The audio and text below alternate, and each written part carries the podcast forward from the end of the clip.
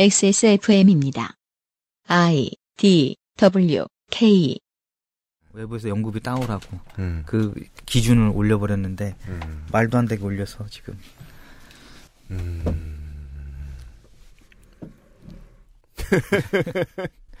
학교도 마찬가지네요. 그거에 대안으로 교수들이 그럴 거면 인센티브라도 내놔라. 우리가 연구비 따오면 음. 연구비의 일정 부분으로 돈 더 달라. 뭐 그런 거 지금 하고 있어요. 아, 물론 뭐 필요할 수도 있겠지만 스스로를 얽매는 저 이야기. 그거 외에는 어 뭐 얻을 수 있는 게 없다고 생각한 건지 모르겠는데 이게 웃긴 게 이게 그 한국의 노동 운동이 처음부터 회사랑 합의 보기 제일 간단한 방식이 더 힘들게 일하고 인센티브 받는 것이다 보니까 그런 방식으로 이게 투쟁 승리다라는 기록을 낸 지가 이제 30년, 40년 되다 보니까 거의 모든 업장에서 그럼 더 힘들 테니까 인센티브. 음. 우리가 저녁을 없앨 테니까 인센티브. 음. 이런 방식으로 발전하는 것 같아요. 교수도 마찬가지고. 빡세지 않은 인생이 드뭅니다. 지구상의 청취자 여러분, 2022년 마지막 날 그것은 알기 싫답니다. 유정균 PD고요. 안녕하세요. 윤세민 에디터고요. 네, 안녕하세요. 윤세민입니다. 어, 이번 주에 계속 김관욱 교수와 함께하고 있습니다. 네. 반갑습니다. 김가륵입니다. 잠시 후에 아, 이제 상담사분들의 삶의 이야기를 연구해 오신 것부터 얘기를 나누도록 하겠습니다. 네. 네. 최근에야 이제 드디어 경제지의 안쪽 면에 그런 이야기들이 나오기 시작해요. 우리 주주 대기업이다. 아니요. 어, 환경 오염을 줄이는데 경제 성장률을 낮추는 게 효과가 있다는 연구 결과. 음. 한참 전부터 얘기했었잖아요. 자본을 늦게 가게 하지 않으면 어, 사람도 지구도 못 살 수밖에 없다라고 네. 말입니다. 네. 아니 저희 회사도 마찬가지고 다 마찬가지입니다만 어느 시점에서 일정하게 일하는 사람들의 급여를 올려줘야 돼요. 그러는 이유는 뭐죠? 물가가 올라가니까요. 네. 물가는 왜 오르죠? 재료비가 높아지거든요. 음.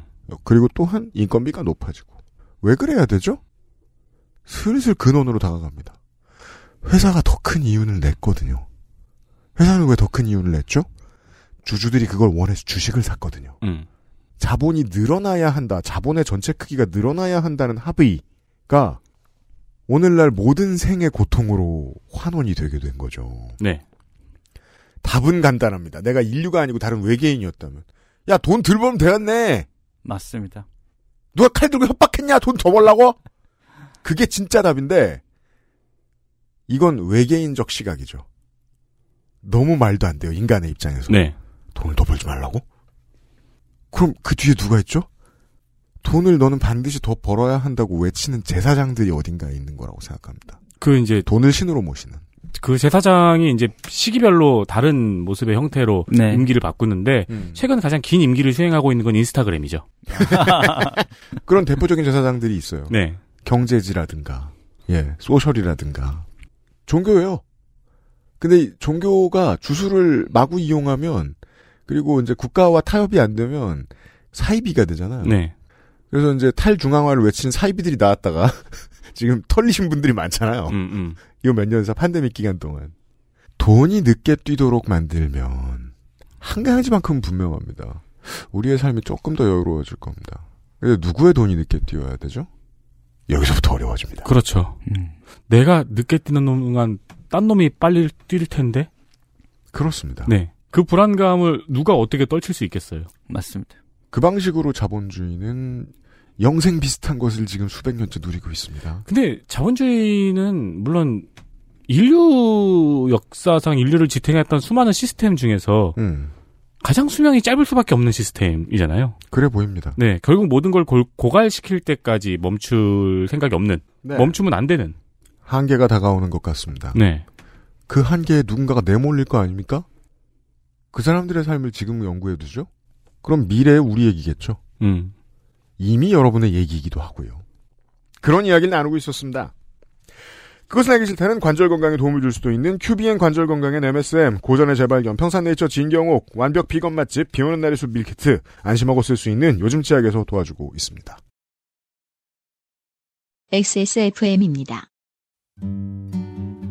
여행 많이 다니자던 아내. 중학교 올라가는 첫째.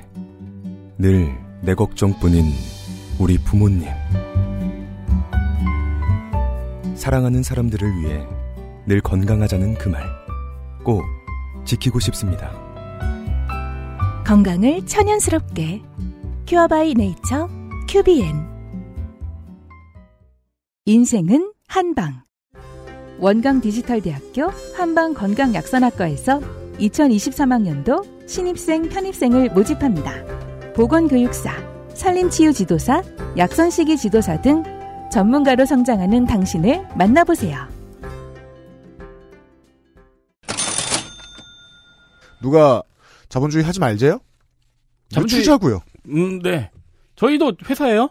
물건 팔아가지고 돈 벌고 컨텐츠 만들어서 돈 벌고 응. 그래서 물건을 만들었습니다. 올해 마지막 날 XSFM이 열심히 만든 2022년 마지막 제품 스낵백 누구에게나 찰싹 붙는 무난한 컬러 저희 사장이 자아를 누르고 누르고 눌러서 포기하고 무난한 디자인 무난한 컬러를 만들어 냈습니다. 이제 100m 밖에서는 그걸 쓰셨다고 해서 어 저 자식 그 아이실나 듣고 있네라는 소리를 듣지 않으십니다. 제 차 앞에 음. 모자 두 개가 딱딱 올라와 있거든요. 하나는 이제 reflective고 하나는 음. 그냥 모자인데 음. reflective는 가끔 지날 때마다 위에 조명이 있거나 네, 햇빛의 각도에 따라 가지고 내 눈을 너무 부시게 해요. 그렇습니다. 운전자인 내 눈을. 그 정도의 ego가 있었지만 네. 제가 꼭 참았습니다 이번엔. 그래서 무난한 블랙과 블랙 아이보리 컬러의 모자가 있습니다. 좀 전통적인 fit, 엄청 깊은 돔입니다. 그 어떤 괴기한 머리도 다 커버해줄 폭넓은 사이즈. S small부터 huge까지. 챙도 두 가지 스타일이 있어요. flat이 있고 round가 있죠. 평평한 챙과 구부러진 챙이 있습니다. 유면상 PD가 이상한 걸 써줬어요. 추워진 겨울. 심혈관 질환에도 모자를 쓰는 게 도움이 된다는 연구 결과들이 있습니다. 못 들은 걸로 하십시오. 이거 아마 오늘 의사 선생님 나오시는 거 모르고 썼을 거예요. 그렇죠. 노코멘트 하겠습니다. 이쁘고 쓰면 안 쓴 것보다는 따뜻합니다. 가끔씩 그런 후기들 올라와요. 뭐요? 어디 갔다 길 가다가 우리 옷이나 모자 봐서 내적 친밀감 느껴서 속으로 인사하고 지나갔다. 그럼요. 네, 인사하고 싶은데. 저도 종종 그래요. 입으신 그렇습니다. 분들 만납니다. 네. 고맙다고 그때그때 인사하면 좀 이상하잖아요. 미친놈 같아. 아, 저는 한번 고기 먹으러 갔는데 음. 고기 구워주시는 분이 저희 티셔츠 입고 계시는 거예요. 어. 네. 어, 한마디도 못하고 고기만 먹었네요. 이상하게 꼭 술집 애들 있더라. 네. 근데 저를 못 알아보신 것 같아서 감사합니다, 청취자 여러분. 감사합니다. 아직 개 타지 못하신 분들은 액세스몰에 모바일로 누르시면 첫 번째로 나와 있습니다. 이번 주에는. 그렇습니다. 네.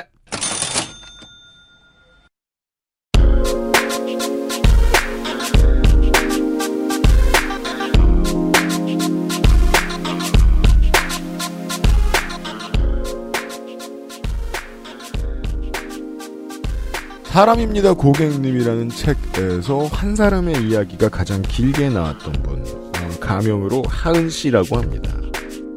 이분의 인생을 설명해 주십시오. 본인이 들으신 것 위주로.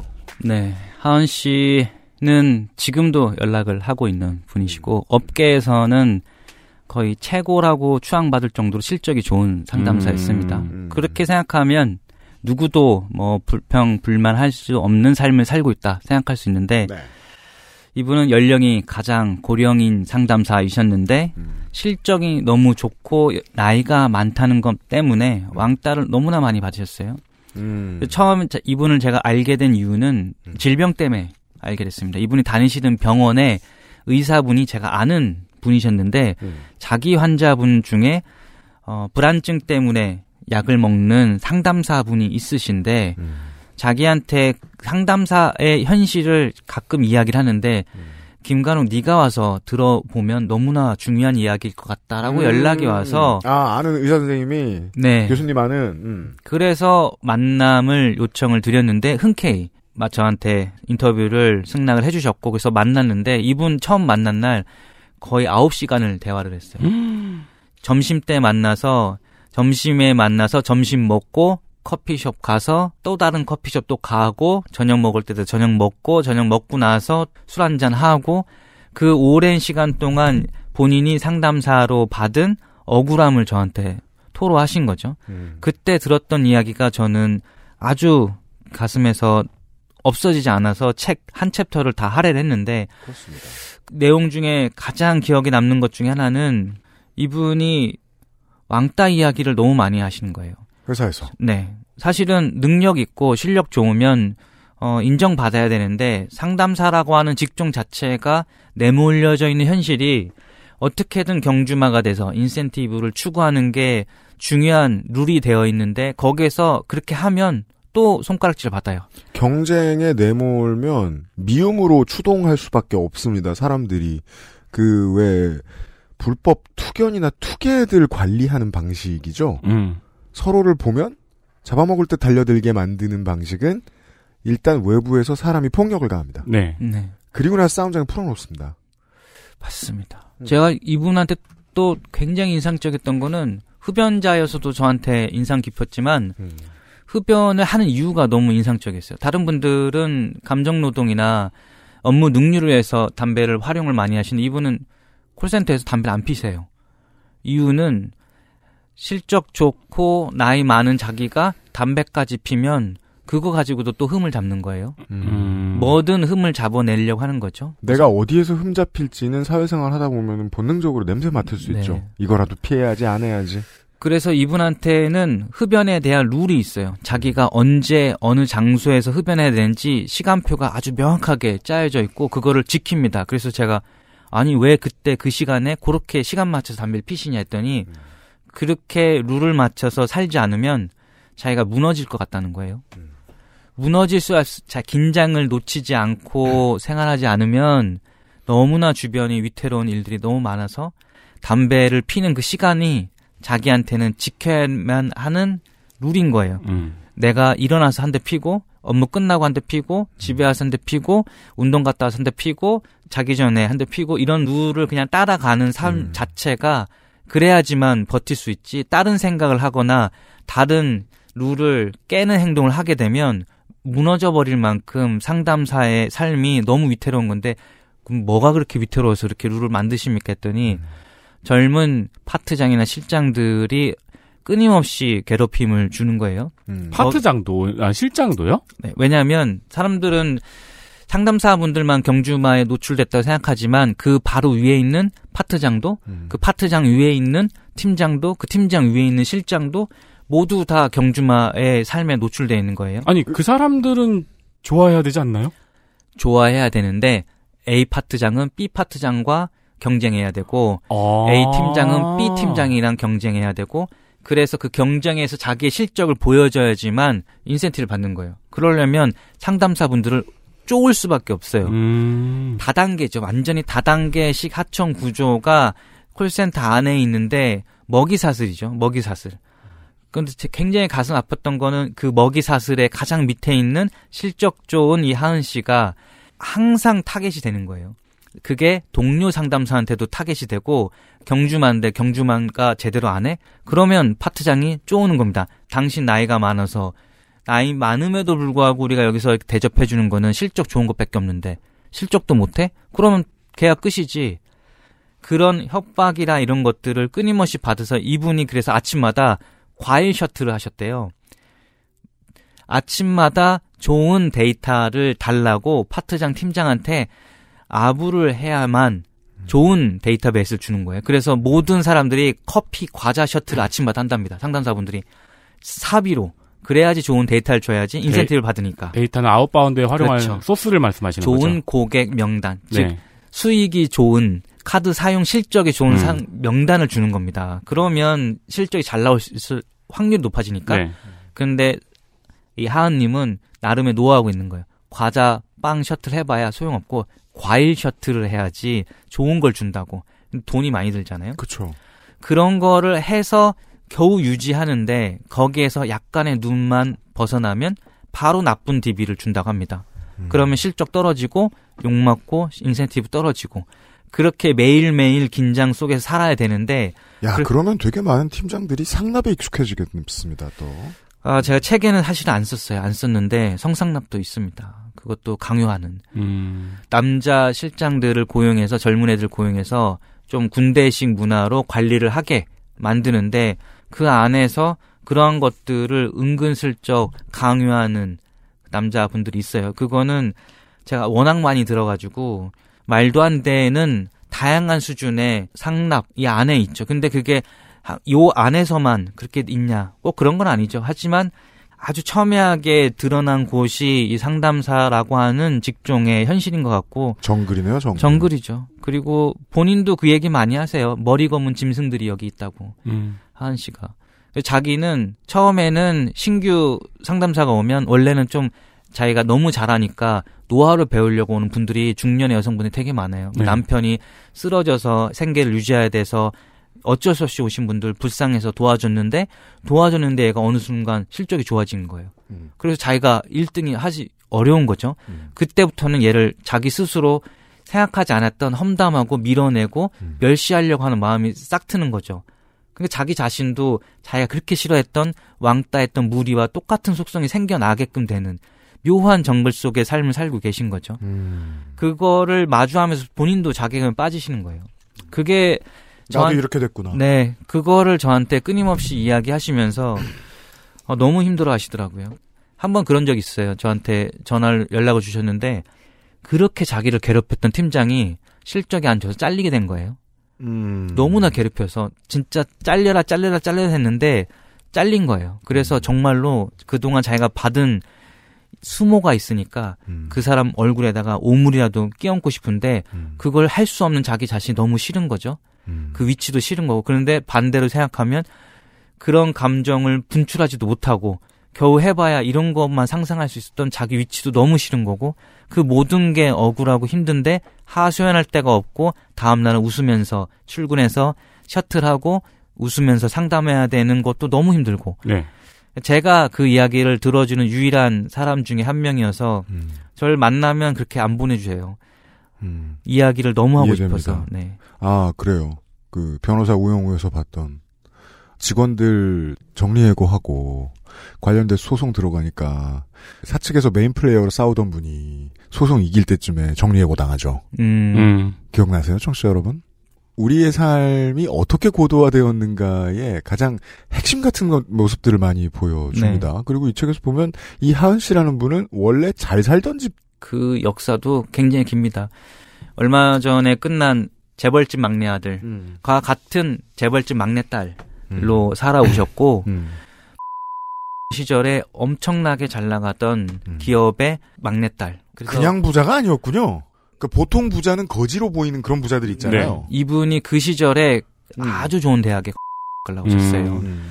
가기도 어렵고 음. 그런데도 불구하고 부모님 사후의 재산을 음. 형님 누님들이 싸, 언니들이 싸우면서 재산 쟁탈권 안에서 음. 막내딸은 밀려나면서 아주 많은 어려움을 겪으시고 콜센터의 우리나라 역사를 한 몸으로 경험하신 삶을 살아오셨어요. 음. 지금은 이제 카드 회사에 계시긴 하지만 음. 최초의 우리 전화 판매원이라고 하는 것도 시작을 한 적이 있으셨고 그런 삶을 살아오시면서 겪었던 그 이야기들이 저한테는 한국의 근현대사를 통사로 이야기해 주시는데 사실은 이분의 삶을 드러내면 반드시 이분인지 아는 알 수 있는 삶을 아. 살아오셨어요. 그래서 중요한 이야기는 다 빼버렸습니다. 빼버렸지만 음. 어쨌든 이분의 삶이 애초롭게 지금의 상황에 가 있긴 하지만 누구나 다 한국의 근현대사를 지나오면서 이런 불안정한 삶에 노출된 그런 경우는 드물지 않은 것 같아요. 네. 음, 뭐 물론 이제 내부에서 상담사들끼리 친해지기 어려운 이유도 이제 우리가 설명을 들었습니다. 네. 서로를 싸움닭으로 만들어 놔야 되다 네, 네, 보니까 경쟁하는 관계는 불신하고 미워하고 쓰러뜨려야 되는 관계이기 때문에 네. 아, 같은 처지라고 해서 유대감이 형성될 가능성이 좀 낮은 편이라는 거. 아, 맞습니다. 그리고 네. 그나마 대화하는 사람들의 이야기를 들어보면 이제 뭐 하다가 이 일을 시작하게 되었는가. 뭐 이유는 다 비슷해요. 이혼, 신용불량, 쉼터 생활을 하게 된 분. 네, 네. 이런 분들이 들어와서 일을 하게 된다. 네. 음. 아, 그런 거를 보면 되게 가슴 아픈 게 근무하는 분들이 몸이 성한 분들이 없고 가족이 성한 분들이 많지가 않아요. 그런데 그런 게 정말 먼 이야기냐 주변에 돌아보면 저 역시도 그렇지만 그런 거에서 예외가 되기 어려운 게 한국 사회죠. 그리고 되게 안타까운 거는 복용하는 약도 심지어 너무 저렴한 걸 드세요. 여기 지금 저 책에 그 우황청심원 청심환 같은 게 나왔는데 이게 우리나라에서 파는 게 네. 아니고요. 중국산인데 중국산 저렴한 거고 이게 성분이 입증하기 어려운 딱 봐도 의심스러운 네. 외모를 하고 있어요. 그런 거를 먹으면서 버티는 분들이 상담원들 중에 꽤 많으시고 그러니까 그걸 팀장한테는 비싸게 과일 사다 바치는데 네, 네. 본인은 예, 의심스러운 청심환을 먹는다 중국산. 그리고 이분 또한 실적이 아무리 좋아도 가슴이 두근거려서 아침에 출근하기 힘들 때가 있으시대요. 그러면 음. 항불안증 약을 복용하고 출근할 수밖에 없다고 하시더라고요. 그래서 그걸 음. 끊지 못하신다고 하는데 이분만 그런 건 전혀 아닙니다. 제가 많은 상담을 해봤지만 음. 인터뷰 속에서 이분이 제 사례를 넣었지만 갑자기 돌발성 낭청이 생겼어요. 이어폰을 쓰고 하루 8시간 상담을 하다 보면 음. 청력 손상이 올 수밖에 없는데 극심한 체력 손상이 있으면 면역력이 떨어져서 그 돌발성 난청이 생깁니다. 청력을 담당하는 신경에 바이러스 감염이 생기게 되면 확 떨어지게 됩니다. 근데 그거를 얻게 돼서 병원에 갔는데 병원에 갔으면 진료를 받았다는 증거를 제출해야지만 그날 병가를 인정받을 수 있는데 음. 그 진단서를 써주는 이비인후과 의사한테 저 증상이 덜 심하게 써주세요라고 부탁을 했대요. 음. 왜냐하면 있는 그대로 써주면 이직될 잘릴 수밖에 음. 없는 네. 연령이기 때문에 왜냐하면 충분히 젊은 여성을 뽑을 수 있기 때문에 음. 대기하고 있는 어 미취업 여성들은 줄을 섰기 때문에 근데 그래서 본인이 건강하다는 거를 증명해 내야지만 계속해서 버틸 수 있는 거죠. 요 사연이 딱 구로공단 사연하고 연결된 지점이 하나 있어요. 지난번에 소개 안 했었는데 구로공단 시절에 집단으로 근무를 하다 보면 결핵을 너무나 많이 걸렸었어요. 폐결핵. 음. 밀집된 공간에서 공기가 안 좋은 데에서 방직 봉제 공장에서 일을 하다 보면 면주도 많이 먹고 그렇죠. 영양 상태도 안 좋하니까 군대에서 결핵이 많, 많은 것처럼 집단으로 있는 사람들한테 결핵이 많았는데 여공분들이 결핵에 걸리면 결핵에 걸린 걸 들키지 않으려고 영양 상태도 안 좋고 체력이 안 좋으면 창백해져요. 창백해지는 걸 가리려고 화장을 되게 진하게 한다. 음. 맞아요, 맞아요. 화장을 진하게 해서 자기가 병색을 가리려고 했었는데 왜냐하면 병에 걸린 게 들키면 바로 인권, 노동권 그런 게 없던 시절이기 때문에 그냥 바로 퇴사입니다. 다음날 보따리 싸고 나가야 됩니다. 저는 이 얘기를 반도체 공장 얘기를 들으면서 들었던 적이 음. 있습니다. 동네 네. 뭐 친구를 그렇게 물어보는 거예요. 위에 사람들이. 오늘 밤에 나이트 가냐? 음, 음. 나이트는 많거든요. 젊은 사람 많이 있는 곳이고 네. 저 임금이 높다고 생각하니까 그냥 그렇다고 대답해버리게 되는 거예요. 네.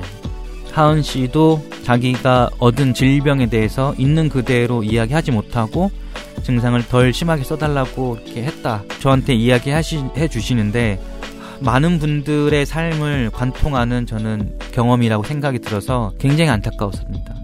네. 그러면은 의사의 소견이 나올 때 그거를 환자 입장에서 막는 과정이 있었어요. 네네네. 그렇죠. 그게 이제 이 책에 나온 증상이 덜 심하게 써주세요라고 부탁하는 상황인 네.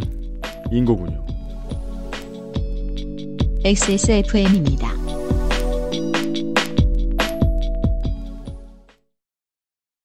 샬롯을 잘 튀기면 그 맛은 기가 막히지. 제주에서 난 송화버섯도 아주 일품이고. 그렇지만 그걸 집에서 어떻게 만들지? 시장에서 1kg을 사서 먹으면 난 영원히 쌀국수를 싫어하게 될 거야. 하지만 비 오는 날의 숲이 우리 집에 있다면 어떨까요? 완전히 신선한 제철 식재료로 10분 만에 쉽게 만드는 파스타와 쌀국수. 이런 특별한 맛집은 찾기 어렵고 멀리 있지만 이제 우리 집에서 맛볼 수 있겠네요. XS몰의 첫 번째 밀키트. 완벽 비건 맛집. 비 오는 날의 숲을 만나보세요. 음? 비건은 맛있다는 뜻인가요?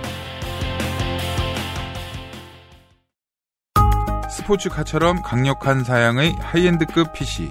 고가의 장비들을 내 손으로 조립하는 일, 시간과 열정, 꼼꼼함과 치밀함이 필요합니다. 초보라면 부작용으로 몸은 관절염을 얻거나 쿨러는 물이 새게 될 수도 있습니다. 컴스테이션을 고민해 주십시오. 이달의 PC로도 custom 사양으로도 빠르고 견고하게 만들어 드립니다. XS몰과 010-8279-5568 컴스테이션을 만나보세요. 주식회사 컴스테이션 수냉은 customizing에 따라 효율 차이가 큽니다. 컴스테이션에 문의하십시오. 주식회사 컴스테이션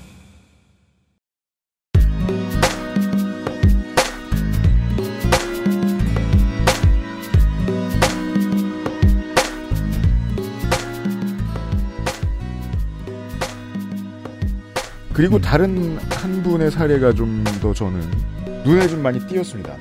여기서는 이제 가명상 시초 씨라고 아, 네. 부르는 분이었거든요. 예, 이분은 젊은 양반이에요. 네. 예. 사실 시초 씨는 저한테 아주 빛과 같은 존재였습니다. 상담사를 인터뷰하고 연구하려고 석사 때 했지만 이제 네. 조금 더 큰 폭으로 디지털 산업 단지에서 구로공단의 여공에서부터 감정노동하는 이 디지털 산업단지의 상담사를 만나려고 호기롭게 갔는데 어디 있는지 보이지가 않는 거예요. 디지털 산업단지 내 도대체 어디 있는 거야 해서 한 3개월을 시간을 허비할 때 어디 있는지도 못 찾아서. 찾고 찾고 찾고 찾고 하다가 가장 먼저 그 일단 그 지역에서 일을 하고 있는 여성 노동자분을 어렵게 만나게 됐던 첫 번째 분이 시초 씨였어요. 음, 네. 그래서 제가 시초 씨라고 했는데 음, 근데 이분은 상담사 분은 아니셨어요. 음. 대신 그 일대에 오래 근무를 했었기 때문에 구로에. 네 이분은 오타를 찾는 일을 하고 계셨어요. 음, 네. 출판업에서 보면 오타를 PDF 파일을 보면서 오타를 찾아내는 업무를 하는 건데 이분한테는 그게 꿀알바로 소개되었던 시절이었대요. 네. 그냥 음악 들으면서 찾는 겁니다. 찾는 건데 음. 노동의 여건은 상담사에 비해서 전혀 뒤지지 않는 완전히 열악한 곳이었는데 그러면서 그분이 이 구로 공단이라고 하는 이 옛 구로 공단 지역에서의 여성 노동자의 삶이 어떤지를 보여주는데 선생님 겉으로 보기에는 삐까번쩍 너무나 사이버 공각기동대에 나오는 그런 애니메이션 속또 미래의 도시처럼 보이지 않으세요? 했더니 맞습니다. 와 진짜 여기 무슨 이걸 아파트형 공장에 부른대요. 빌딩처럼 보이는데 안에는 다 공장 같은 일터인데 뭐 땡땡땡 벨리 21차 막 이렇게 있죠. 네 정말 유리벽으로 된 높은 고가의 고층의 벼- 빌딩들만 나열돼 있어요. 그러고 보면 진짜 미래 도시 같습니다. 근데 안으로 들어오지 않아요, 선생님?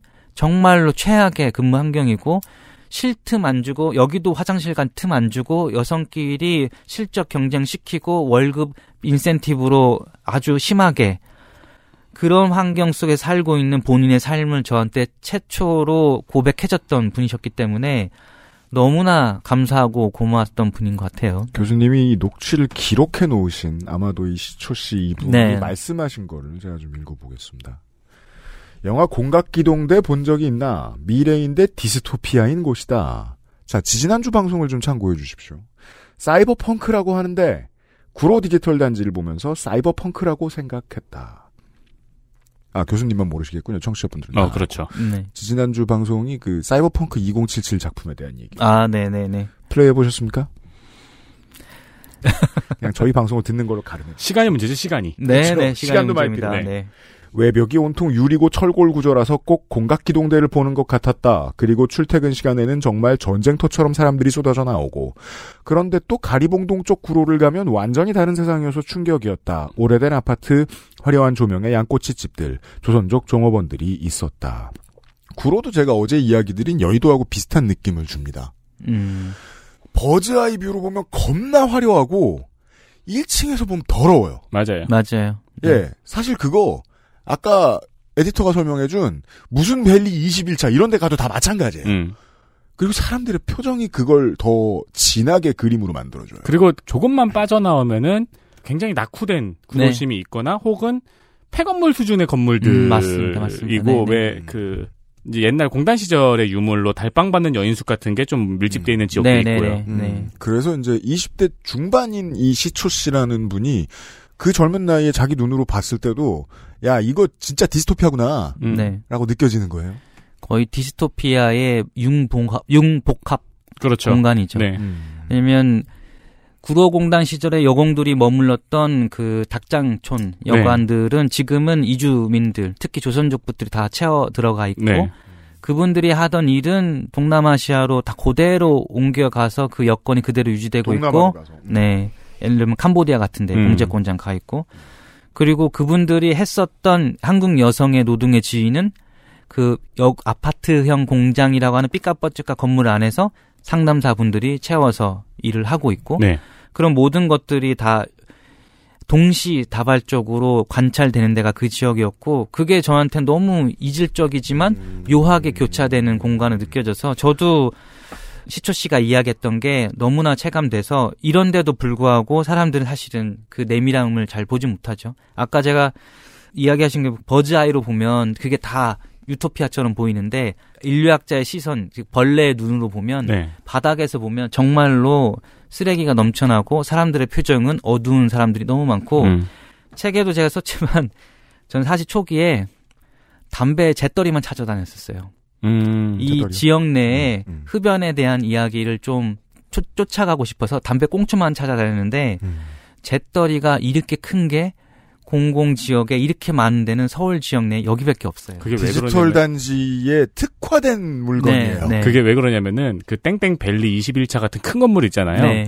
다 금연이에요. 맞아요. 네. 그래서 옥상 아니면 1층으로 우르르 몰려 내려와서 네. 담배를 펴야 되기 때문에 재떨이를 큰 걸 갖다 놓을 수밖에 없어요. 거대한 저는 1m 넘는 재떨이를 네. 본 적이 없는데 그게 도로에서도 그렇게 피는데 사실은 서울 지역 많은 곳이 금연 거리가 많기 맞아요. 때문에 음. 그런 걸 육안으로 보기는 어려운데 음. 이 서울 디지털 산업 단지 안에 들어가면 온통 흡연이 천국인 것처럼 보입니다. 맞아요. 근데 그게 저는 좋게 보이지 않았어요. 왜냐하면 모두 다 업무량에 내몰려서 흡연하는 건 아닌가 그런 느낌이 많이 들었죠. 미학적으로 애니메이션 영화에서 다루기에 게임이 다루기에 얼마나 설득력이 넘치느냐는 거예요. 콜센터를 겨우 찾았어요. 여기가 어떻게 해서 담배를 이렇게 많이 피우게 됐는지를 알아냈어요. 어, 평균치보다 좀 이상한 튀는 수치가 나오니까 그걸 그래서 이 사람들의 인생을 봤어요. 그리고 이 사람들의 작업장 말고 다른 작업장도 막 밀려 몰려 있는 거대한 건물들이 몰려 있는 단지의 1층으로 나가봤어요. 모두가 다 그렇게 담배 피우고 있어요. 그러니까 전체 국가의 흡연율을 높이는 중심지인 거예요. 맞습니다. 네. 이게 우리나라만 그런 건 아니에요. 제 책에도 뒷부분에 썼는데 영국하고 인도, 영국은 콜센터의 거의 시초라고 보면 되고 지금 그랬으니 인도로 밀려갔겠죠 나중에. 네. 지금의 세계의 콜센터의 허브라고 불리는 곳이 인도. 음. 왜냐하면 영국의 식민지여서 영어를 쓸 수 있기 때문에 네. 지금 그 흐름이 필리핀으로 넘어가고 있습니다. 음. 왜냐하면 그렇습니다. 미국의 식민지였던 음. 영어를 쓰는데 임금이 저렴한 곳을 찾아가는 겁니다. 인도하고 영국의 콜센터 연구하신 분들의 자료를 보면 특히 이제 인도 지역이 음.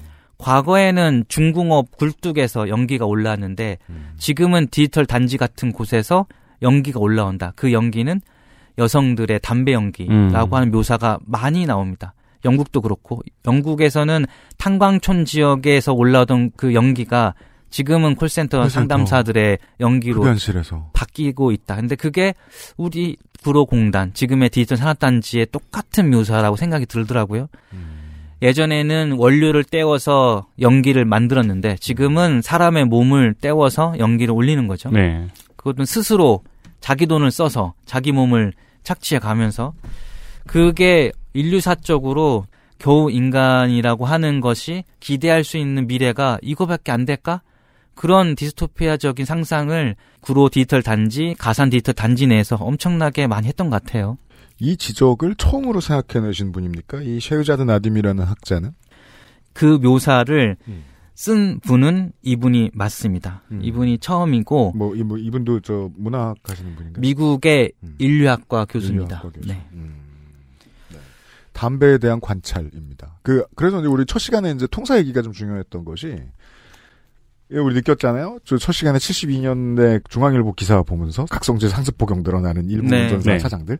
자, 이 디스토피아는 60년 전에도 그랬고 지금도 그렇다는 음. 거예요. 경제 발전이 되고 어딘가가 유토피아가 고층이 되면서 음. 그 밑에 1층에는 이런 디스토피아가 다 생겨난다는 거예요. 60년 전에는 아마 일본에서 인형 만드는 공장, 라디오 만드는 공장, 자동차 만드는 공장에 있던 사람들이 이런 걸 경험을 했겠죠. 그렇겠죠. 아니 우리나라도 종로 창신동 같은 곳이 디스토피아처럼 보였겠죠. 건물들은 그 당시 느낌으로는 신식 건물들인데 네. 지하에는 전부 다 미싱이 돌아가는. 음. 너무 똑같은 그 강조를 많이 하게 되는 거예요. 그래서 전 세계에서 와 하고 공장에 몰려갔던 산업 역군들이 꿈꿨던 미래가 지금이 맞느냐는 거예요. 음, 맞습니다. 네. 하지만 똑같죠. 음, 그렇죠. 네. 자, 개인의 사례들을 이야기를 들었고요. 광고 듣고 돌아오겠습니다. XSFM입니다. 대형 쇼핑 사이트의 밀키트와 비교하시겠다고요? 아이, 액세스몰에서 비 오는 날의 숲을 만나보세요.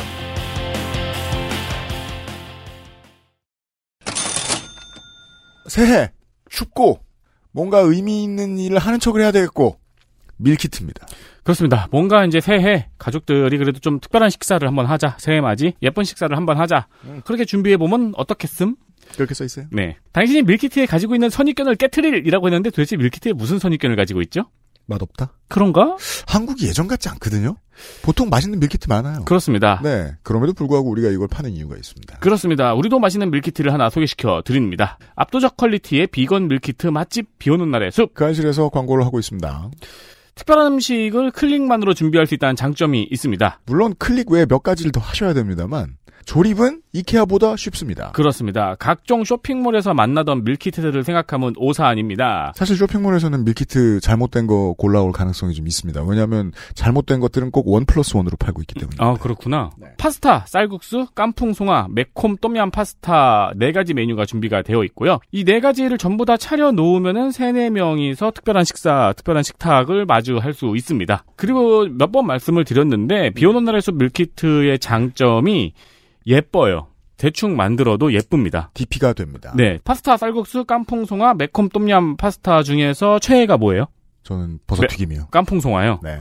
버섯튀김 쩔어요. 아, 저는 삼채 파스타. 네. 아, 가장 감동스러웠어요. 음, 장모님한테 설명드리기 전까지는 이게 버섯이라는 사실을 알지 못하셨습니다. 어, 진짜요? 네.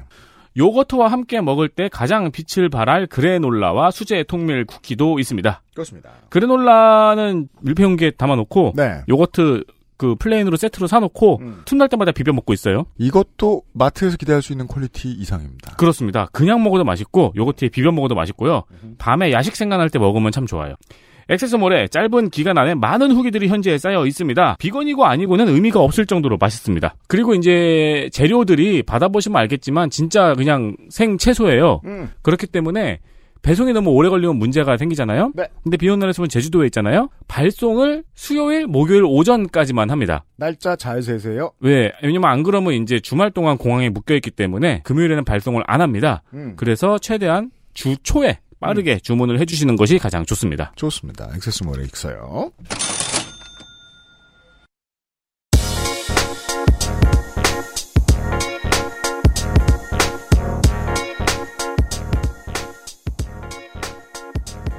(22년) 마지막 날에 그것은 알기 싫다 토요일 순서입니다 문화인력을 하는 의사였던 김관욱 교수의 이야기를 듣고 있었습니다 상담사들도 노조가 있어요 있습니다. 근데 생긴 지 얼마 안 됐어요. 우리가 조성주 소장하고 이야기했던 별것도 아니에요.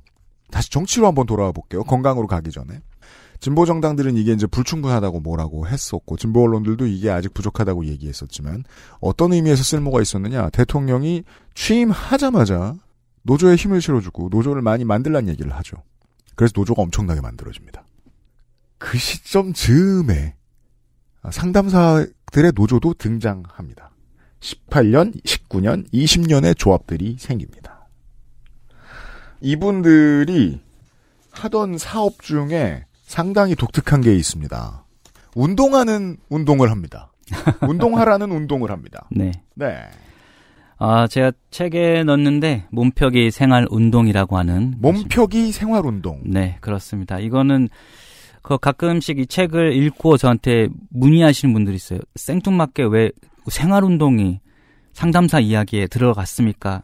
저도 마찬가지입니다.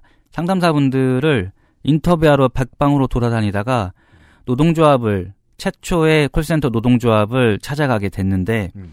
안 만나 주시는 거예요. 왜요? 제가 이제 소개를 잘못했죠. 뭐라고요? 저 잘났습니다. 아니요. 뭐라고 하신 거예요? 이전- 사측입니다. 이전에 네. 그 상담사 흡연 연구를 했었다 했더니 흡연을 안 하고 어떻게 상담을 합니까? 그런 거 이야기할 거면 오지도 마세요. 아니 그 그 그 그 그 그 이야기 하려고 한 건 아니고요. 아, 네. 그렇게 막 정확한 이야기 워딩 같네. 네, 진짜 쩔쩔매매했는데 오실 거면 오, 하지 말고 전화로 이야기하세요. 물어볼 거 물어보셨다가 음. 어렵게 찾아가서 만나게 되고 그 만남 이후에 더욱 더 보고 싶은데 그러면 우리 주중에 목요일이었을 거예요. 목요일마다 모임 있는데 네. 거기 한번 오시래요. 그 오면 뭐 음. 사람들 좀 많이 볼 수 있으니까 음. 무슨 모임입니까? 물었더니 몸표기 생활 운동입니다.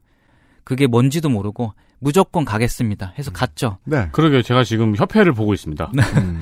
저는 의사고 음. 내가 건강해서 제일 많이 아는데 듣도 보도 못한 무슨 생활운동, 몸표기, 뭐 요가 비슷한 거겠지. 음. 뭐 하면 뭐 그냥 생활체조 정도 하겠지 하고서는 이야기 듣고 뒤풀이에 들어가려고 음. 그곳에 가서 조롱의 대상이 됐죠, 제가. 왜요? 왜냐면 안 펴지니까. 안 펴지니까. 제가 어. 제 몸을 가누지 못해서 그 예를 들면 하체 펴기라는 동작이 있어요. 음. 장땅지 뒤에 아킬레스 건 그 위쪽을 음. 딱딱한 봉을 넣고 음. 앉아서 푸는 겁니다. 근데 저는 그걸 풀어본 적이 없어서 그건 줄이를 트는 그러니까 이제 것처럼. 폼롤러를 아킬레스 건에 끼고 무릎을 꿇고 앉는다고 생각하시면 됩니다. God damn it!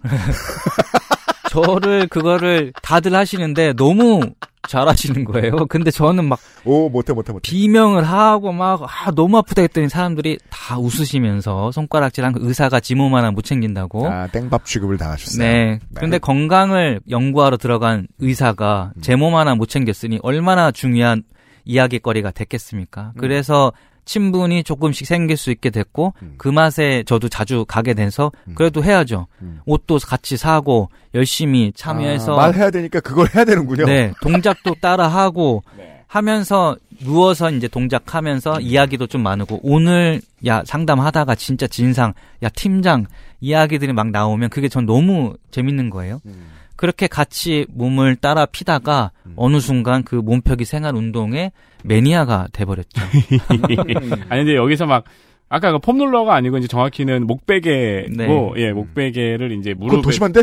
무릎에 넣고 아니 그 예. 동그랗고 조그만 목베개 있잖아요 이렇게 네, 그걸 어떻게? 예. 딱딱합니다. 딱딱한 목베개 있잖아요. 그. 네. 플라스틱 그 PVC 파이프로 아 만든 그러면 겁니다. 폼롤러가 찜질방에 있는 거 찜질방에 네, 있는 거. 폼롤러가 네. 맞네요.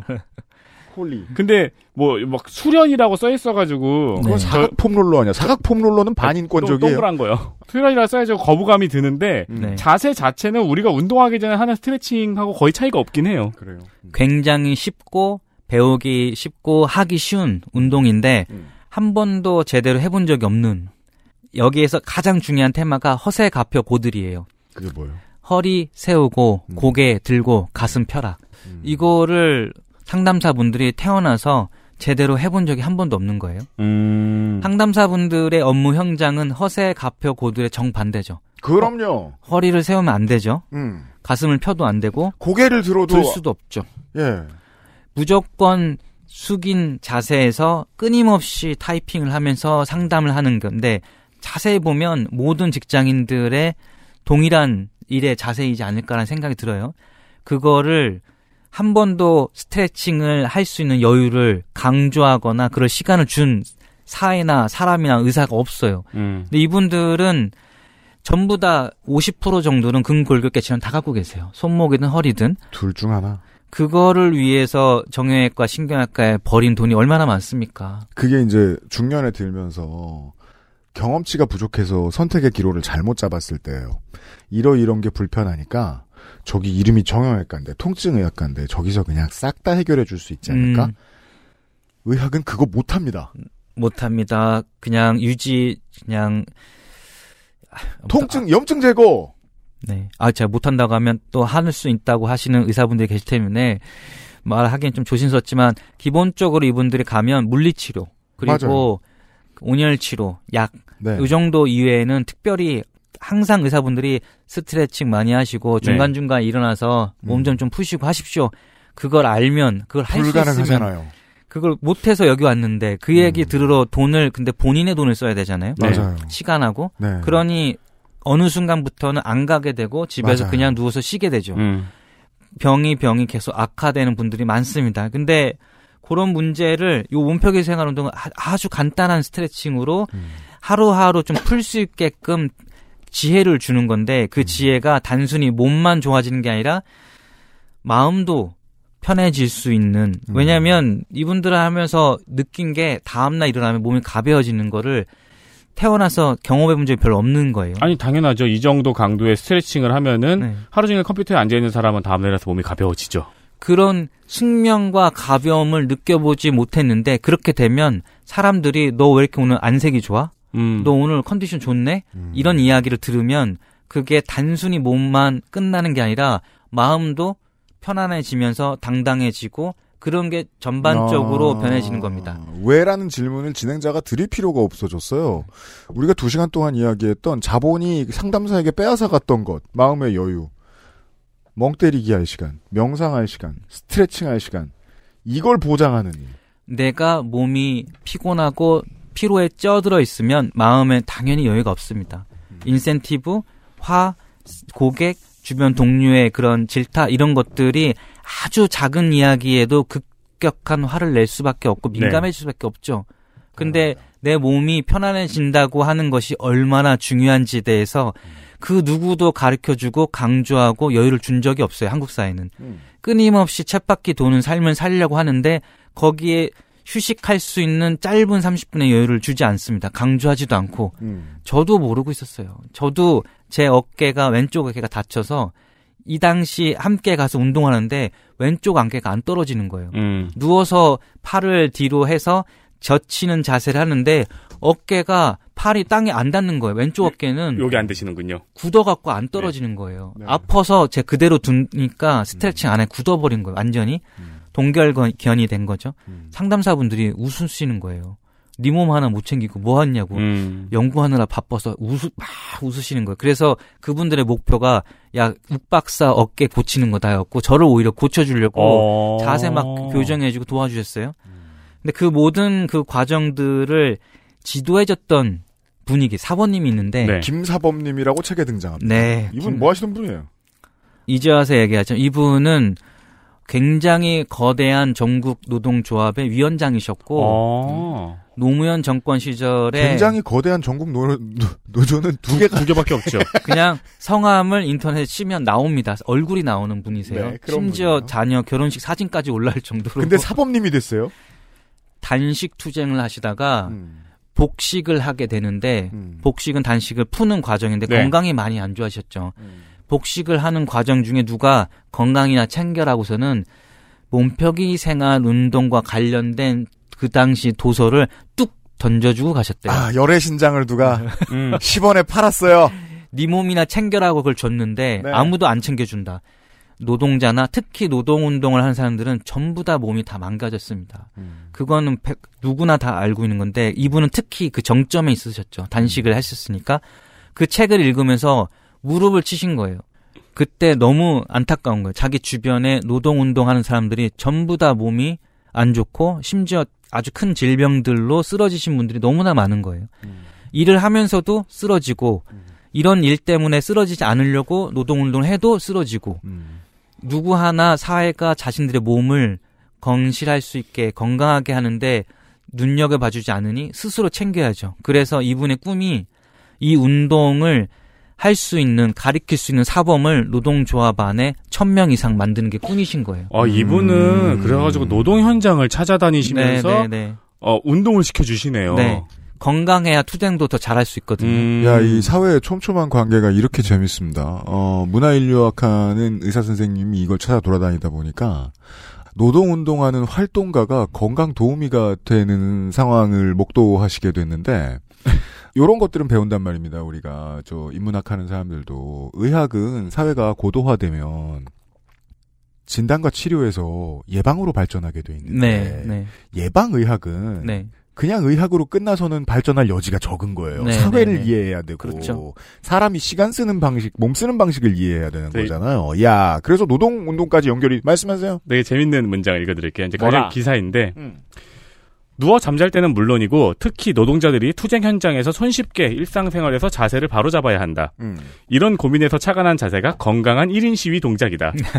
즉 팔꿈치를 곧게 펴서 머리 위로 올리면 가슴이 펴지고 허리가 자연스럽게 세워지면서 무릎 또한 펴지는 자세다. 여기에 피켓만 올리면 1인 시위 자세가 된다. 자, 그래서 책에 어, 모 노동조합 지부가 펴낸 이 김사범님이 관여하신 걸로 보이는 온몸 펴기 동작을 통한 1인 시위 요령. 네. 네, 맞습니다. 몸 펴면 살고 굽으면 죽는다. 맞습니다. 부제 1인 시위도 하고 몸 펴기 생활 운동도 하고 네, 네. 여기 밑에는 이 동작은 공격적이고 비장한 결의가 보이는 자세를 취함으로써 맞습니다. 선전 맞습니다. 효과가 탁월하고 건강도 챙기는 일석이조 효과를 거둘 수 있다. 선전전 효과와 운동 효과가 함께 써 있습니다. 제가 이거 어디 인스타에라도 올려놔야 되겠어요. 완전히 빠졌던 문구고 1인 시법을 만들어서 펼치시는데 그거를 운동과 연결시킨 거. 그래서 저는 상담사분들 이야기하면서 당당해진다고 하는 표현이 너무 좋았거든요. 당당해진다? 삶이 당당해지려면 몸도 건강해지는 게 되게 중요합니다. 네. 그거를 강조한 사람이 많지가 않은 것 같아요. 살다 보면. 음. 저도 현장에서 그거는 권리 투쟁하는 거는 열심히 했는데 몸이 그것에 근간이 될 수 있다는 건 한 번도 얘기한 적이 없어요. 네. 근데 이분은 야 시위할 거면 건강하게 하라고. 야 야 몸펴 몸펴 오몸펴게 하면서 해. 그거를 현장에서 사실은 그렇게 하면 되게 유쾌해집니다. 음. 심각하게 투쟁하면서 몸이 많이 망가져도 그런 시위 현장에서 몸 펴고 한번 스트레칭하고 환기시키면 더 쌓을 투쟁의 힘도 생기고 음. 그 모습이 진짜 당당해 보입니다. 수그리고 위축된 몸의 자세에는 어두 얼굴도 어두우면 더군다나 당당해 보이지 않거든요. 네, 네. 이 운동이 갖고 있는 효과를 그렇게 이야기하는데 저는 그게 단순 비유가 아니라는 거를 그냥 현장에서 많이 목격했고 곰곰이 생각해 보면 저도 한 번도 몸피라는 얘기를 환자들한테 진지하게 해본 적이 별로 없어요. 그게 얼마나 중요한지를 말해본 적도 없고 이분들이 저한테 가르쳐 준 지혜였죠. 자, 이 표는 교수님이 정리하신 겁니까? 네, 제가 정리한 표입니다. 네.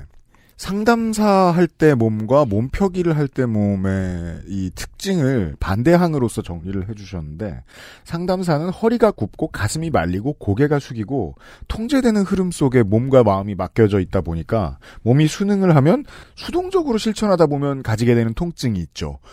어, 옛날 우리 어머니 아버지들이 많이 겪던 김장 오래 하다가 허리 아프 디스카 그렇죠. 네, 네. 네. 이게 수능적이잖아요. 네, 네. 몸펴기를 할 때 몸은 허리를 세우고 가슴을 펴고 고개를 드는데 그게 자기 자유에 의한 거라서 이런 것. 그래서 능동적 실천에 의한 통증을 느끼다 보면 당당한 몸이 된다라고 결론이 써 있는데 제가 이거를 어떻게 이해하냐면 저는 어마어마한 마우스 관련된 질환을 가지고 있습니다. 네. 이제는 마우스를 잡는 거에 대한 공포가 좀 있을 음. 정도입니다. 이 PD님은 일을 하실 때 옆에서 보시면은 약간 쥐며느리처럼 앉아서 일을 하시거든요. 어, 주변에는 엎드려 있어요. 약간 요, 요렇게 요렇게 일을 하셔가지고 어머, 어머, 거북목이시군요. 네. 근데 이제 그러면 보통은 이제 저도 이제 요걸 배웠죠. 이것 때문에 너무 아프다 보니까 이 자세를 계속하다 보면 소흉근이 말려 들어가요. 음. 소흉근이 말려 들어가 있으니까 팔꿈치 어딘가에서 구부려가지고 그걸 해결하려고 하고 손목 어딘가에서 그걸 구부려가지고 해결하려고 해서 모든 근육이 다 조금씩 말려 들어가게 돼요. 네. 근데 저 같은 이제 같은 동작을 계속하던 사람들은 어, 관절 어딘가에서 석회가 쌓이죠. 그 둘이 이제 콜라보가 되면 그게 오십견이에요. 네. 보통에 그걸 막기 위해서 일을 계속 해야 될 거 아닙니까? 그래서 제가 폼롤러를 되게 아주 기괴하게 생긴 못생긴 거 되게 많이 쓰거든요. 울퉁불퉁한 거. 어, 너무 아파요. 네. 처음에 이제 그것 때문에 사실 지금도 늘 몸에 멍이 있어요. 몸을 풀어주다가. 음. 근데 그게 슬프게 하지 않는다는 관찰을 하게 됐어요. 네, 네, 네. 내가 스트레칭을 하고 운동을 하고 근육을 풀어줄 때 생기는 통증과 멍이 나를 슬프게 하지 않아요. 그게 당당한 거라는 건 이 책을 보면서 알았습니다. 네, 네, 네. 네. 저도 사실은 이거를 해석하기 위해서 무용학 무용 이론가 분들하고 한 학기 정도 같이 세미나도 했었어요. 그러셨더라고요. 네. 이거를 이해하고 싶어서 몸에 정말 모든 학문이 다 들어갑니다. 사실 우리는 아프면 그거를 간단하게 해소하거나 인내하는 거에 익숙해져 있고 그게 노동의 현장에서는 네. 아주 중요한 원칙이죠. 네. 아프면 참어 아니면 티내지 말든가 아니면 약 먹고 혹은 네가 알아서 해결하든가 그런데 고통을 능동적으로 발견하고 실천하는 거에 있어서는 굉장히 낯설어 합니다. 음. 아프면 그걸 회피해야 되는데 사실 몸펴기 생활 운동은 아픈 방향으로 몸을 움직이라는 거거든요. 네. 안 하던 동작으로. 근데 그게 얼마나 중요하고 그 간단한 거를 모든 사람들한테 빼앗은 게 현대 사회가 아닐까라는 생각 너무 많이 들었어요. 음. 허리필 그 몇 초의 시간, 몇십 분의 시간도 여유가 없는 사회. 그게 만들어낸 아주 다양한 질병들이나 고통들은 개인이 당연한 것으로 받아들이는 거. 아, 그게 너무, 너무, 왜 저는 그걸 모르고 살았을까. 근데 상담사 분들이 단순히 제가 인터뷰하려고 쫓아간 현장에서 그거를 중년의 한 3, 40대, 50대 여성분들이 실천하고 있는 그 소모, 소규모 그룹을 보고 무릎을 꿇고 그때 너무 큰 깨우침을 받았죠. 그게 사람의 몸, 사실은 모든 행동이 몸의 움직임인데 그 몸의 움직임과 연결되어 있는 마음의 깊이라고 하는 거를 당당함이라고 하는 거를 생각해 본 적이 없었거든요. 음. 근데 그거를 무용 이론에서 이미 오래 전부터 정립되어 온 이론이 있어요. 춤으로 마음과 이야기를 표현하기 위해서는 여기 제가 책에도 썼지만 effort라고 하는 게 있어요. effort는 effort 이론이라는 게 네. 등장합니다. effort는 우리 그냥 영어로 애를 쓰다, 노력하다잖아요. 음. 어떤 행동이 나오기 위해서는 마음 안에 그 행동을 추동하는 힘이 있어야 되는데 그걸 뭐 감정, 정동 혹은 뭐라고 할 수도 있어요. 음. 뭐 스피노자의 conatus라고도 하는데 어떤 에너지원이 존재해야겠죠. 그 음. 에너지원을 무용 이론에서는 effort라고 합니다. 네. 근데 그 effort가 사실은 무용의 아주 중요한 원리 중에 하나인데 음. 그 effort를 드러내는 여러 가지 요소들이 있는데 자유로운 행동이 있고 경직된 행동이 있어요. free하고 bound가 되게 중요한 표현 중에 하나예요. 음. 아이들이 뛰어노는 행동은 자유로운 거고 머리 위에 양동이 물양동이를 들고 걷는 것과 똑같은 거는 아주 경직되어 있는 bound된 몸이라고 하는데 무용가들이 무용을 할 때는 그 자유로운 몸의 행동이 아주 중요한 표현의 양식인데 음. 일상의 사람들의 삶도 사실은 그 요소를 다 가지고 있는데 자기 몸이니 자기 마음대로 움직일 수 있잖아요. 자유라고 할 수 있는데 음. 아이가 움직이는 몸의 운동하고 상담사나 노동자분들이 움직이는 몸의 움직임은 다 자유로운 선택의 결과이지만 누가 더 자유로운 마음과 누가 더 경직된 마음을 가지고 움직이는지는 아주 명확한 거죠. 음. 그 명확한 것에 대해서 무용 쪽에서는 아주 중요하게 차이를 구별했는데 우린 일상에서는 그냥 내가 선택해서 이 일을 해야 되니까 이 경직된 자세를 유지하는 것 뿐이야 라고 말을 하지만 그게 자유가 아닌 걸 자유롭지 않은 몸의 움직임인 걸 무용에서는 아주 명확하게 구별하거든요. 근데 그게 몸도 마음도 제가 이 마음이라고 하면 사람들은 대부분 추상적인 생각하지만 상담사분들의 20%는 전부 다 다 정신과 진료를 받은 경험을 갖고 계세요. 퍼센티지로 따지면 네.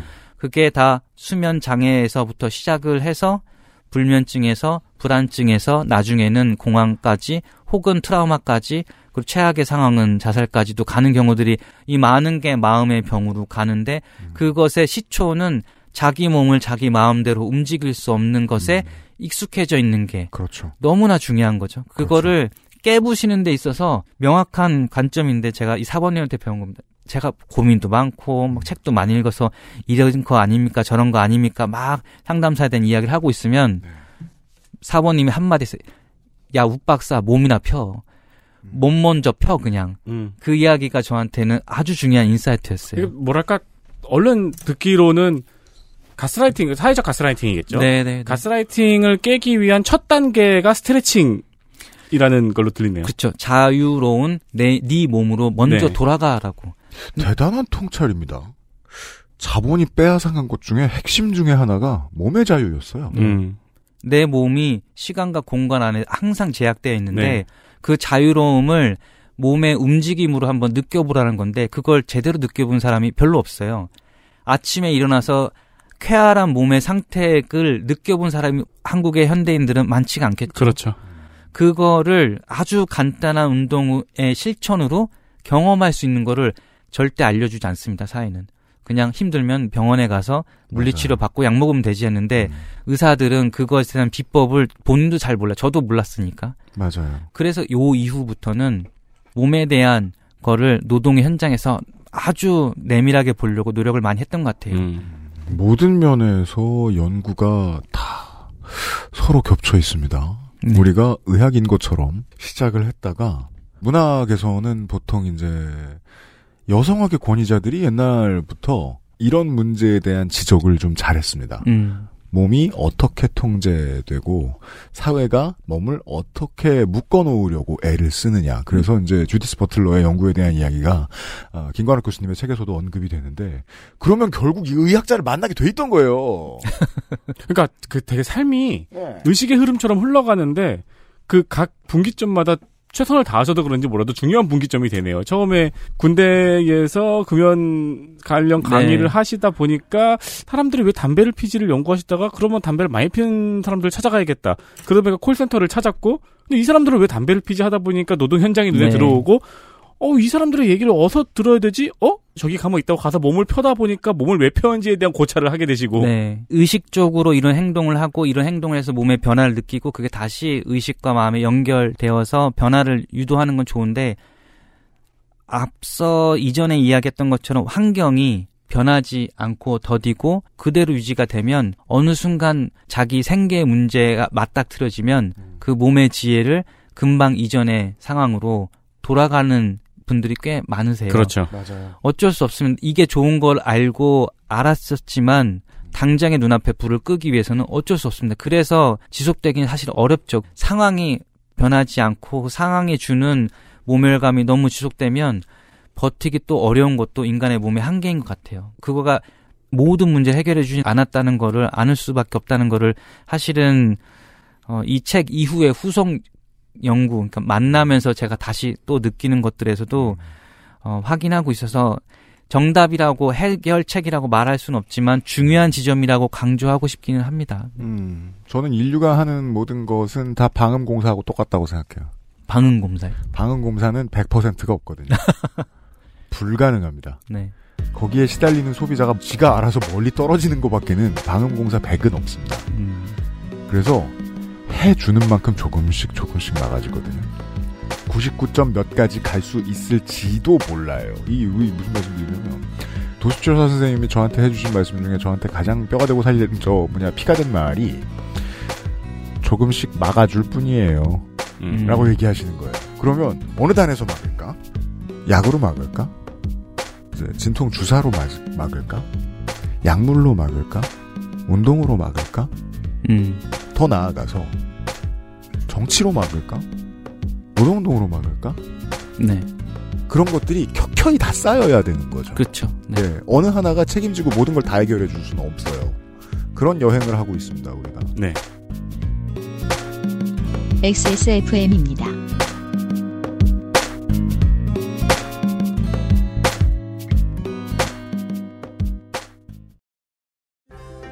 건강한 식탁이 주는 놀라움.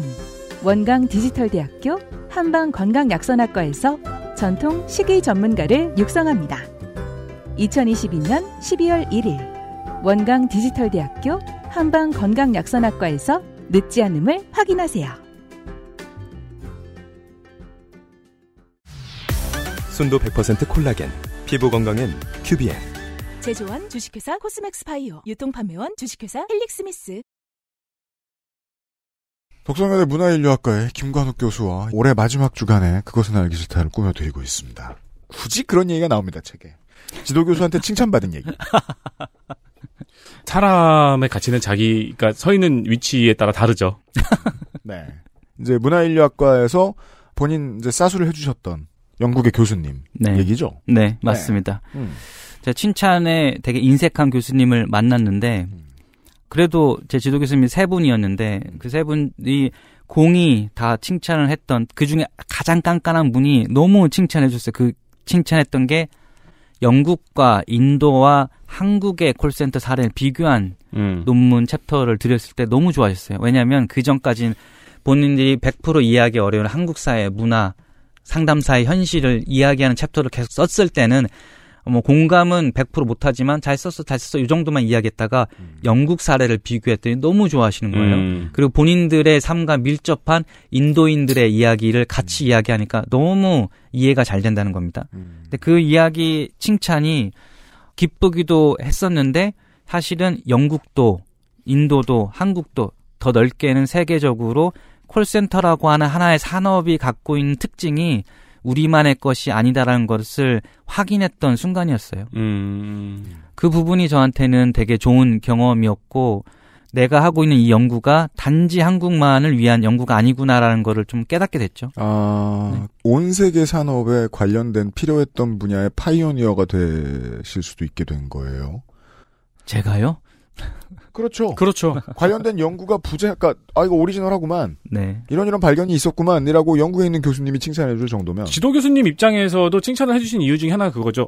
아니 이런 자료가 아, 네, 맞습니다. 돈도 안 왜냐- 들이고 네.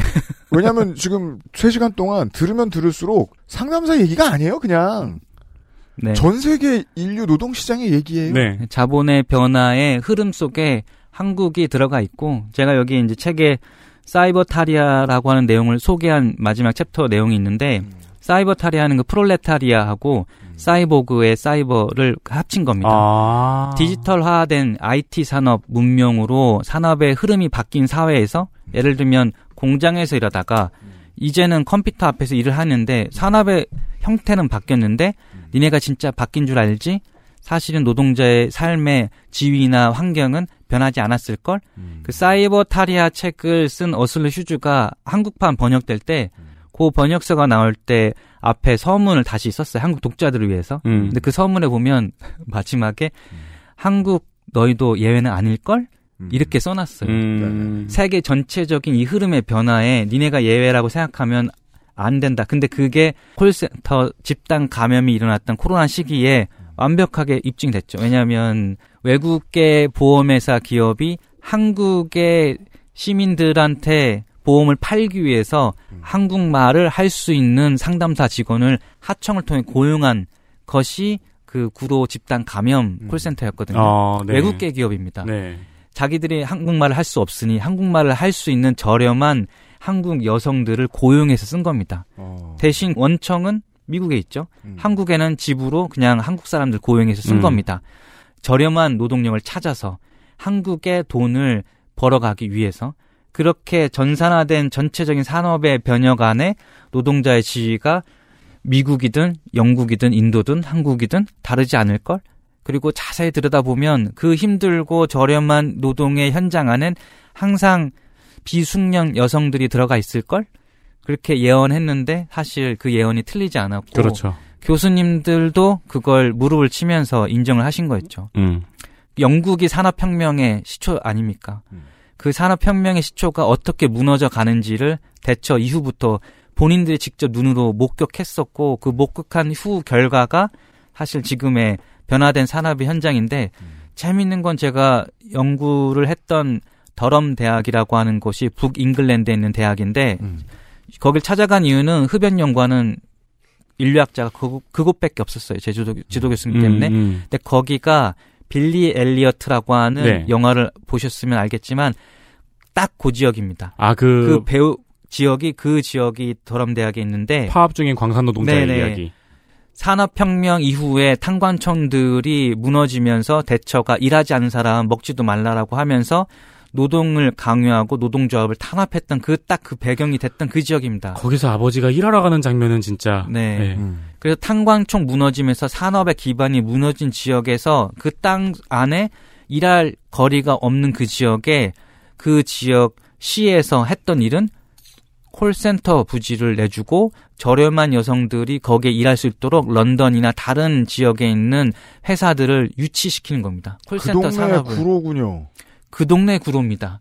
그래서 제 지도 교수님이 연구가 끝난 이후에 그 지역에 있는 영국 상담사들 연구를 해달라고 했었어요. 음. 그 지역도 그 문제가 너무 심하거든요. 반드시 그 옆에 가리봉이 있겠군요. 거기는 제 책에서 썼지만 2000년 초반이었는데 화장실 너무 자주 가는 상담사한테 성인용 기저귀 입히려고 했던 곳입니다. 자, 이게 책에 잠깐 언급이 된 가디언지의 01년에 실렸던 기사, 콜센터 상담사의 기저귀로 협박이라는 네. 기사입니다. 끔찍한 일이었어요. 그게 사실은 뭐 대기업 회장님들이 임원회의 할 때 3시간, 4시간 긴 회의를 할 때 화장실 못 가니까 성인용 기저귀를 차고 간다 그런 루머가 돌긴 네. 했었는데 네. 그뭐 이건희 얘기인데 뭐 네. 대기업 회장님이랑 얘기할 거 뭐 있나요? 저, 저는 일터에서 그거를 시킨다는 것을 상상을 못했는데 영국에서 실제 있었던 일, 이게 엄청난 큰 이슈가 됐었어요. 우리나라보다 훨씬 앞서서 그와 같은 노동에 관련된 탄압이 있었던 거죠. 싫으면 나가든가. 그런 시기였는데 그런 문제들이 한국에서도 그대로 반복되고 있었고 그 반복되는 것을 비교했더니 교수님도 깜짝 놀래고 사실 이게 그 나라만의 문제가 아닌 자본의 즉 최대한의 임금으로 최대한의 효율을 이끌어내는 것이 국룰이 되고 세계 룰이 되어버린 거를 목격하게 된 거죠. 네. 그러합니다. 이 관련된 챕터에 실제로 이제 이런 산업을 오랫동안 연구해온 영국의 학자들이 있습니다. 네. 콜센터 산업을. 필 테일러와 피터 베인이라는 사람들인데 딱 봐도 영국의 학자들이 먼저 이거를 체크해냈을 것 같아요. 콜센터가 일을 하는 분위기. 보통 이제 사역에서 많이 이야기하는 아 이게 파노티콘이구나. 음. 어, 라고 생각하면서 진행한 연구들이 있더라고요. 네. 파노티콘은 사실은 일망 감시 체제인데 네. 중앙에 감시하는 감시관이 있고 둥그렇게 감옥을 만들어놔서 모든 죄수들이 그 한 명의 감시자를 바라보게끔 만들어 놓은 구조를 파노티콘이라고 합니다. 그런데 그 구조가 전자식 파노티콘이라고 할 만큼 콜센터가 그와 같은 감시 체계를 유지하고 있고 상담사분들이 실시간으로 본인이 상담하는 게 녹음이 되고 매달 그 녹음이 다 샘플이 들어가서 평가가 들어가고 음. 그리고 본인들의 업무 실적이 아주 철저하게 관리가 되는 전자 시스템 안에 들어가 있기 때문에 자기가 항상 그 감시에서 벗어날 수 없다는 것을 인지하면서 일을 해야 되는 그 긴장감 그게 전자식 파노티콘이라고 설명해 주는데 음. 이 테일러와 베인의 연구는 영국 사회에서 그것을 재밌는 거는 이걸 연구하는 콜센터 산업을 연구하는 분들이 연구가 되게 많은데 음. 경영 파트에서 많이 합니다. 음. 재밌게는 이걸 어떻게 더 효율적으로 파노티콘을 활용해서 관리할지 능률을 올릴지를 기가 막히게 연구를 많이 했었어요. 파놉티콘 고도화야말로 디스토피아의 상징입니다. 그거에 인류학자나 사회학자가 연구한 것보다 압도적으로 매니지먼트에서 콜센터 이 파노티콘 운영에 대한 연구를 많이 했어요. 거기에 돈이 더 많으니까요. 그렇죠. 실적을 어떻게 하면 효율적으로 올릴 수 있는지 방법을 불철저히 연구를 했는데 이 책에서 지금 소개하고 있는 테일러 베인의 연구는 그렇게 해도 노동자들은 나름의 저항의 방법을 완벽히 통제되지 않은 저항의 방법들이 존재할 수밖에 없고 그런 것 안에서 사실은 저항이 싹틀 수 있다. 그런 조합에 관련된 가능성을 이야기하는 목소리를 냈던 분들입니다. 영국 사회 내에서 음. 어떻게 보면 그런 파노티콘의 균열을 보고 그 균열에 대해서 말하고 싶었던 거죠. 그 균열이 있다는 이야기는 파노티콘의 부조람이 존재한다는 것을 증명해 주는 거니까 자꾸 그걸 보여주려고 했었었는데 사실 한국 사회 내에서는 그걸 또 그대로 적용하기에는 어려움이 있었어요. 그렇죠. 영국은 노동조합이 사실은 탄탄한 나라이기 때문에 어, 그렇습니다. 그런 목소리를 낼 수 있는 기반이 있습니다. 네, 노조의 파워가 엄청 세고 시민들도 노조의 필요성을 네. 충분히 인지하고 있는 나라예요. 묘하네요. 그런데도 콜센터에 상담사한테 기저귀 차라고 하는 회사가 있다니. 그래도 기저귀 차라고 해도 그걸 반발하는 이야기들이 나올 수 있는 기틀은 있었습니다. 변화에 대한 목소리는 나올 수는 있었습니다. 변화가 됐는 거에 대해서는 아주 큰 의문이 있습니다. 영국도 만만치 않은 나라입니다. 네. 근데 한국은 그런 문제가 있을 때 균열을 보여줄 수 있는 사람들의 목소리, 노동조합이든 무엇이든 그게 창구가 너무 적은 곳이에요. 그 기틀의 폭은 너무 작고 한국은 IT의 선진국 아닙니까? 그 역사가 사실은 구로 공단부터 공장 새마을 운동이라는 역사를 소개했는데 별거 아닙니다. 충성스럽게 성실하게 일하는 게 도덕적 규범이 된 규범적인 나라로 받아들이면 살아왔던 곳인데 영국은 그런 문화는 없습니다. 본인이 본인의 자유나 그것에 대한 강조가 있었던 나라인데 한국, 한국은 그렇지가 않습니다. 그래서 파노티콘이 더 적합한 나라이고 그것을 음. 성실히 따르는 노동자분들이 많은데 그걸 악용하는 거죠 기업이. 네. 그렇죠. 한국 사회 모든 영역에 이 파노티콘에 자유로운 사람이 있을까? 시간이 지나면 지날수록 더욱더 그 파노티콘 안에 능력을 보여줘야만 생존할 수 있는 감시 체계 안에 한국의 사람들이 들어가 있지 않을까. 한국 사회에서 모른 척하고 있는 굉장히 큰 구멍이죠. 노동자가 일하는 모습을 CCTV로 감시할 수 없다는 법이 있음에도 불구하고 어, 소규모 사업장은 수많은 CCTV가 아르바이트 쪽을 향해 있고 저도 지하철에서도 봅니다. 네. 아르바이트 네. 일하는 모습을 휴대폰으로 보고 있는 그 시스템을 만들어서 그렇게 영업을 해요. 네, 네. CCTV 업체들이. 되게 억울할 때가 있어요. 우리가 지금 부가 부족해서 이렇게 열심히 일해야 될까? 한국이라는 나라가 아니면 세계가 그렇지 않거든요. 왜 이러지? 우리가 뭐가 부족해서 부족하다고 책짓질을 하는 그 누군가가 존재하는데 그 누군가가 얼굴이 보이지가 않습니다. 그게 자본인데 네. 사장님의 얼굴이 없습니다. 상담사분들도 이 불합리함을 이야기하려고 왜냐면 알고 하- 보면 사장님도 채찍질 당하고 있거든요. 네. 어디 누구한테 이야기해야지 이 문제가 해결되는지 찾을 수가 없어요. 과거와 다른 문제입니다. 저항의 목표 지점이 불분명해진 세상을 살고 있어요. 80년대식 투쟁이죠. 자본가다로 각성하라고 외쳐요. 자본가가 각성이 안 되는 이유는 뭐지? 자본가 혼자 각성할 수 있나? 없어요, 없어요. 그럼 그 상위에 어떤 개념이 있는 거예요. 사람이 아닌. 요즘 좀 제가 되게 인상 깊은 책이 제이슨 히켈이라고 영국의 경제 인류학자가 있습니다. 적을수록 풍요롭다. 음. 성장이 신화적으로 믿게 된 현대 사회를 이야기한 겁니다. 우리는 성장해야만 한다. 왜 성장해야지? 물가가 오르니까 고용을 더 늘려야 되니까 무조건 성장을 해야만 해라고 이야기하는데 네. 그 성장의 근거가 사실은 불명확합니다. 그럼요. 근데 그 성장이 종교적으로 사람들이 다 따라가고 있어요. 음. 그것을 멈추는 순간 기후 변화든 모든 갈등들도 해결될 수 있음에도 불구하고 음. 그걸 보지 못하게 만드는 그 무엇이 그 무엇인가가 존재하는데 GDP라고 하는 수치도 아주 중요한 신화적인 존재이기도 하고 그죠. 저도 그런 삶 안에서 그럼 자유롭냐? 잘 모르겠어요. 그런 삶 안에서 네, 저도 자유롭지 않아요. 네. 음. 디스토피아에 더 가까워지면 가까워지지 않을까라고 하는 우려는 벌레의 눈으로 현장에서 보면 더 심해진다는 느낌이 좀 많이 들기도 합니다. 네. 이번 주에 이런 이야기를 했습니다. 어, 우리 이제 콜센터 얘기를 했으니까 콜센터로 돌아오면 다시 중요한 대전제. 담배가 사회학이라는 게 아니에요. 담배와의 교품이 아니에요. 콜센터가 없어져야 하는 직업이라는 게 아니에요. 누군가는 필요에 의해서 진상이 돼요. 누군가 컨트롤해야 돼요. 음. 사람이 하는 게 좋은 직업이에요. 직업으로서 있어야 됩니다. 이 직업이 직업으로서 존재하고 이 일을 하는 사람들이 좀 덜 불행해지려면 에 대한 얘기였습니다. 네. 실제로 이제 책의 마무리 지점에서는 콜센터가 노동운동의 중요한 거점이 된 필리핀의 사례 같은 걸 이야기해 주시기도 하고 인생 막장 마지막 관문이라고 치부되는 상담사직이 한국 사회 내에서 어느 만큼 긍정적인 상상력을 발휘할 수 있을까? 왜냐하면 상담사분들 제가 특히 하은 씨를 중심으로 쓴 챕터 안에서도 이야기했지만 이분은 상담직 자체에 대해서 보람을 너무 많이 느끼고 너무 좋아합니다. 왜냐하면 소비자들이나 일반 시민분들은 모르는 정보들이 이 세상에 너무나 많아요. 모르면 다 그게 불이익으로 돌아오는 한국 사회 내입니다. 노년의 분들한테는 상담사 분들이 역할이 너무나 중요합니다. 절대적이에요.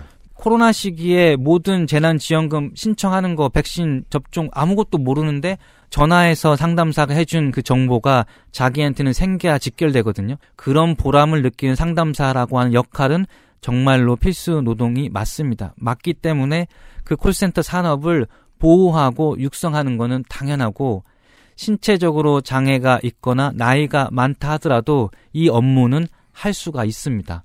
할수 있고 아주 중요한 역할을 수행하고 있으면 보호하고 안전하게 만들어야 되는데 한국 사회에서는 그거를 그만큼 상상해 내지 못한 안타까움이 있어요. 필리핀 콜센터가 혁명의 장소로 소개가 되는 거예요. 그래서 전 너무 놀랐어요. 왜냐하면 한국은 그런 상상을 못 하거든요. 필리핀에서 LGBT 운동의 허브처럼 콜센터가 여겨진답니다. 왜냐하면 그렇대요. 트랜스젠더 사람들이 들어가서 본인의 여성성 혹은 뭐 남성성이 있겠지만 여성성을 드러내는 목소리, 제스처를 사회에서는 손가락질 맞으면서 하지 못하지만 상담사로서 들어가면 할 수 있죠. 그게 중요한 업무이기 때문에 그래서 제대로 취직하기 어려운 분들이 이곳 안에서 자기가 하고 싶은 발언이나 제스처를 무한히 할 수 있고 그것을 통해서 사회에서 소외되지 않고 자리를 경제적으로 얻을 수 있는 아주 중요한 원천이 되는 거죠. 그 이야기가 들려오는 걸 보고 대면하지 않아서 할 수 있는 이렇게 많은 장점들이 존재하는 산업, 거기에서 소수자들이 본인들의 삶을 이끌어갈 수 있는 아 이런 어 장점이 있구나라는 아이디어를 처음 봤었는데 가치를 인정해 줄 수 있는 상상력이 좀 더 넓어졌으면 하는 바람이 있어서 사실은 챕터의 마지막에 그런 내용들을 좀 썼던 것 같습니다. 그러네요. 상상력의 부재네요. 최근 만나고 있는 분들이 파업을 했었던 분들이세요. 가장 힘들어하는 게 뭐냐면 사실로서 본인들한테 뭐라고 하는 거는 참을 수가 있대요. 너 이거 잘못했지, 이거 실수했지 하면 참을 수 있대. 그런데 감정을 건드리면 정말로 참기가 힘들대요. 그 감정이 뭐냐면 모욕을 주는 겁니다. 니네가 뭔데? 니네 무슨 뭐 뗐으면 우리가 다 들어줄 줄 알고? 음, 이렇게 하대하는 거를 경험할 때는 정말로 참기가 힘들다 하더라고요. 예를 들어서 야 상담원 일이 뭐가 힘들다고 음. 그냥 입만 있고 하면 다 하는 거 아니야? 음. 근데 그걸 넘어서서 그거 하는 너희들은 이런 대접을 받을 가치도 없는 애들이야라는 걸로 확장돼서 모욕하는 거는 참 그건 정말로 참기 어렵다고 하시더라고요. 그렇다고 해 주저앉지는 않습니다. 주저앉지 않고 옆에 두 사람, 세 사람만 함께 의지할 수 있는 사람만 있으면 목소리를 내고 버티고 계신데 제가 연구나 공부를 끊이지 않고 하는 원동력인 것 같기도 합니다. 네. 음. 저는 좀 다른 느낌으로 이 상상력의 중요성을 생각하게 된 게 손희상 선생이 이런 지적을 했었죠. 한국 사람들이 여유 없음으로 인해 생기는 모든 정치적인 결과를 되돌리려면 여유를 줘야 된다. 네, 네. 더 쉬게 하고 네, 더 네, 돌아볼 수 있게 해줘야 된다. 근데 그렇지 못한 사람들이 10대부터 7, 80대까지 포진이 되어 있어요. 현 정권은 시대 정신이 만들어낸 합리적인 선택이었다고 봐야 되는 거죠. 예전 보수 정부하고 다르게 착취만 하려고 하지 않고 착취도 하고 계급을 만들어서 아래로 내리려고 하고 동시에 모멸감도 주려고 해요. 이게 시대 정신이라는 거죠. 그 시대 정신은 누가 만들었나? 그 누구는 사람이 아닐 거란 얘기로 다시 돌아옵니다. 네. 상상력을 가질 만큼의 여유와 돈을 나누었으면 사람들은 필수 노동을 하는 사람들에게 모멸감을 주고자 하는 정부를 지지하게 되진 않았겠죠. 네, 네. 맞습니다. 정치까지 거슬러 올라가면서 음. 올해의 이야기를 마무리를 짓도록 하겠습니다.